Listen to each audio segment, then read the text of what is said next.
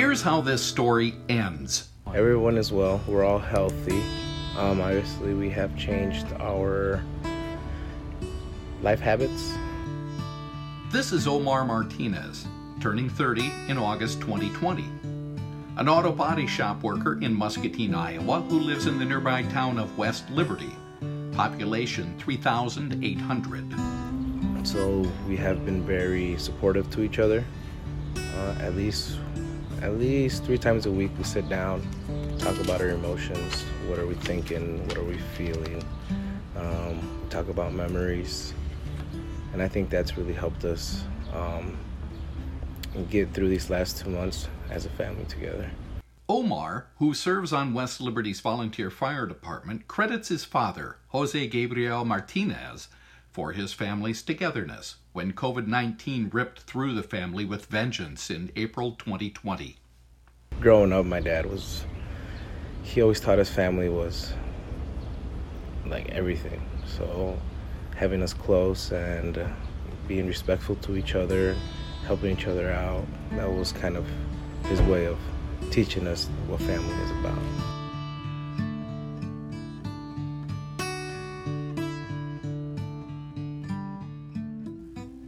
19 was working its way through the United States, Iowa included, when Aurelia Martinez became ill going into April.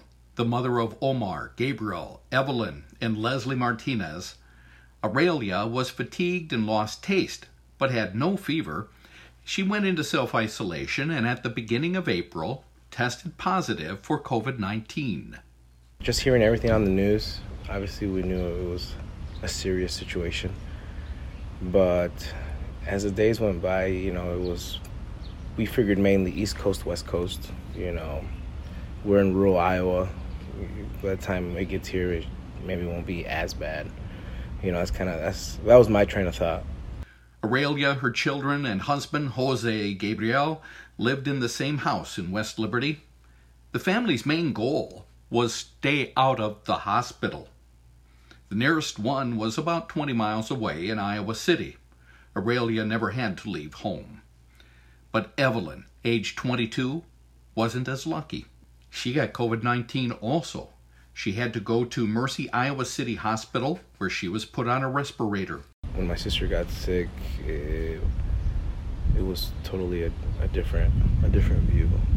Like it really it, it caught it caught me off, off guard and I really I was stuck for the first few days, but then you know I had to I had to get it together for the family. So you know I, I I started doing a lot of research, a lot of reading. You know I started reaching out to people. You know um, I had a lot of I have a lot of friends that are nurses and stuff like that. So you know I started reaching out to as many people as I could, trying to get a lot of you know suggestions or what can I do, what shouldn't I do and you know from there it just kind of it made me feel a little better knowing that you know I, I can only do so much to a certain point before you know I have to you know give her over to the higher ups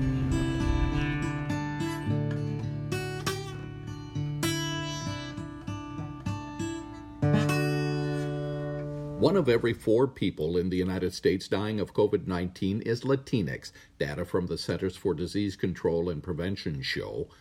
The rate in Iowa is less at 7%, but one of every four Iowans testing positive for COVID 19 is Latinx, state data show.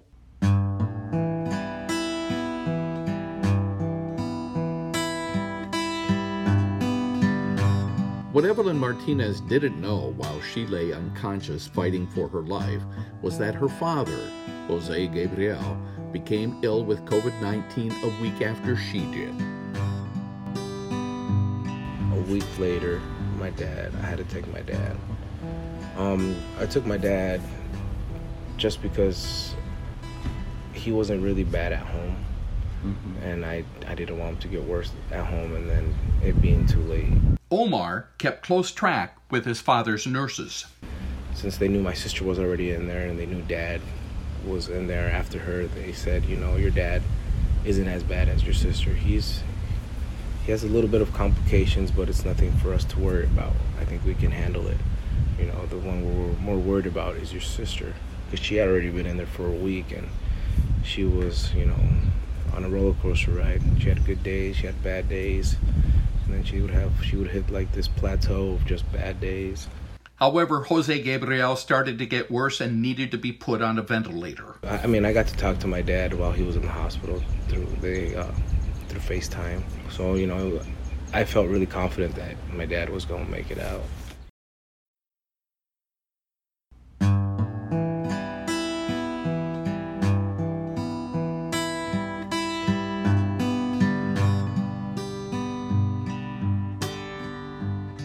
When I talked to the doctor, he, the night before everything happened, um, it was, I would say, like four in the afternoon.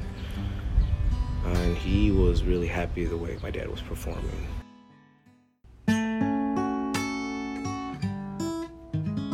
You know, and, and that day we were just all, it was kind of like a happy moment because, you know, I told my mom, I told the family, hey, dad's doing great. I think he's going to make it through. You know, they were talking about, you know, taking him off the ventilator in the next few days. And then, you know, we had dinner that night and then right after dinner, I got the phone call. And then the, the doctor called me back and he said he started having irregular heartbeats. And what he thinks is that obviously the virus doesn't just attack your lungs, it attacks every organ in your body. And he thinks that the virus had transferred somehow from his lungs to his heart and it was attacking his heart. Um, he said, because he said he, he started small and then he was he, he called me about every hour.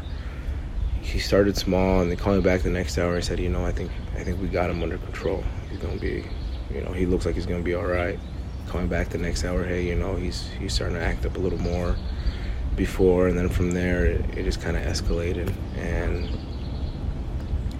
you know that, that last phone call they pretty much said you know if, if he makes it through the night it's going to be a miracle but we don't really see him making it through the night tonight. At the age of 58, Jose Gabriel Martinez died. It was April 21st, 2020. And, you know, I kind of sat down and I thought about it. And I was like, how is that even possible? You know, how, if he was just doing fine and everything was going great, everything seemed like, like perfect, you know, like the perfect recovery. And you know it was hard for me to process. And I, I, think even after he passed it took me it took me almost about a month to actually process the whole the whole passing of my dad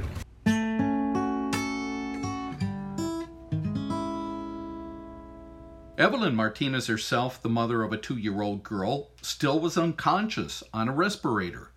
She didn't even know her father was sick, let alone dead. I had talked with the nurses and the doctors not to let her know that I was going to take charge of telling her. So uh, I had to wait. So after she came off the ventilator, I waited about a, a week. So I waited about a week, prepare myself mentally and emotionally on how to tell her. And you know, I got I the doctor helped me out. Uh, he walked in with me and and he backed me up, and he was the one that that explain to her how how he passed and, and why you know why it happened the way it did. And um, you know I thank him for that because I don't think I would have been able to do that type of explaining. Um, she she at first she took it I mean she was like shocked and she couldn't believe it because the last thing she remembered was seeing dad when we dropped her off at the hospital and that was like the last image she had of him. So when we told her that he had passed, she was it was harder for her to process, you know, because she had just she just woken up after being um, intubated for 14 days, and she still thought it was you know a couple of days only that she'd been in the hospital. But I think, she, like I said, I think just the family and, and being there for her, and, and I think helped her feel like it, it happened the way it did.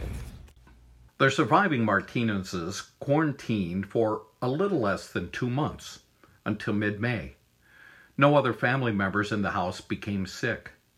Aurelia and Evelyn are back at work now. And people who have heard the Martinez's story through news coverage when it unfolded have contacted Omar asking his advice for handling COVID 19 in their families. He says he's glad to talk with them. The thing that really gets to me is when people say it's a hoax and it's not a hoax. You know, this is real, and a lot of people wait until it's too late. You know, a lot of people wait till it hits home to finally realize, like, oh, COVID is real. Like, these people weren't lying, that it actually exists. And, you know, I really hope everybody takes the precautions, and I really hope everybody believes that it's out there and, and it, and, and it'll probably be here for a long time.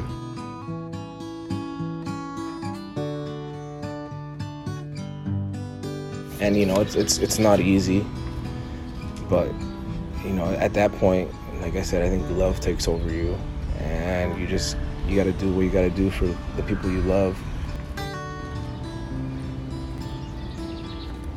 And that's what I did.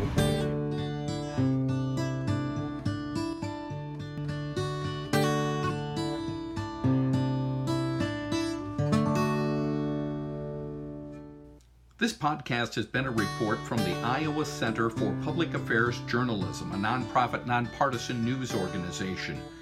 Our COVID 19 reporting is supported in part with a grant from the Solutions Journalism Network, a nonprofit organization dedicated to rigorous and compelling reporting about responses to social problems.